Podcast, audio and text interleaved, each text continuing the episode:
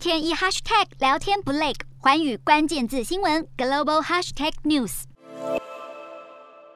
历经第一轮选举赢得惊险后，寻求连任的法国总统马克宏这一回不敢再轻敌，在人群中卯足全力拉票，喊在场选民握手拨感情。不过，这次法国大选是三度参选的极右派领袖雷朋离胜利最近的一次。而在亲俄的雷朋喊出当选后将会推动与俄罗斯和解后，这场选举不止攸关北约抗俄联盟是否会瓦解，甚至法国是否可能和欧盟分道扬镳。虽然雷朋所属的政党国民联盟已经放弃离开欧盟和欧元区的提议，但雷鹏仍然是疑欧派，打算减少法国对欧盟的贡献，而且反移民。他的竞选政策与欧盟人口自由流动的原则也有所冲突。除了雷鹏自身立场，在英国成功脱离欧盟后，也让法国想离开欧盟的一群人燃起希望。法国总统大选关键的辩论会二十号登场，上回雷鹏表现惨兮兮，这一次他和马克宏将如何唇枪舌战，将攸关选战走向。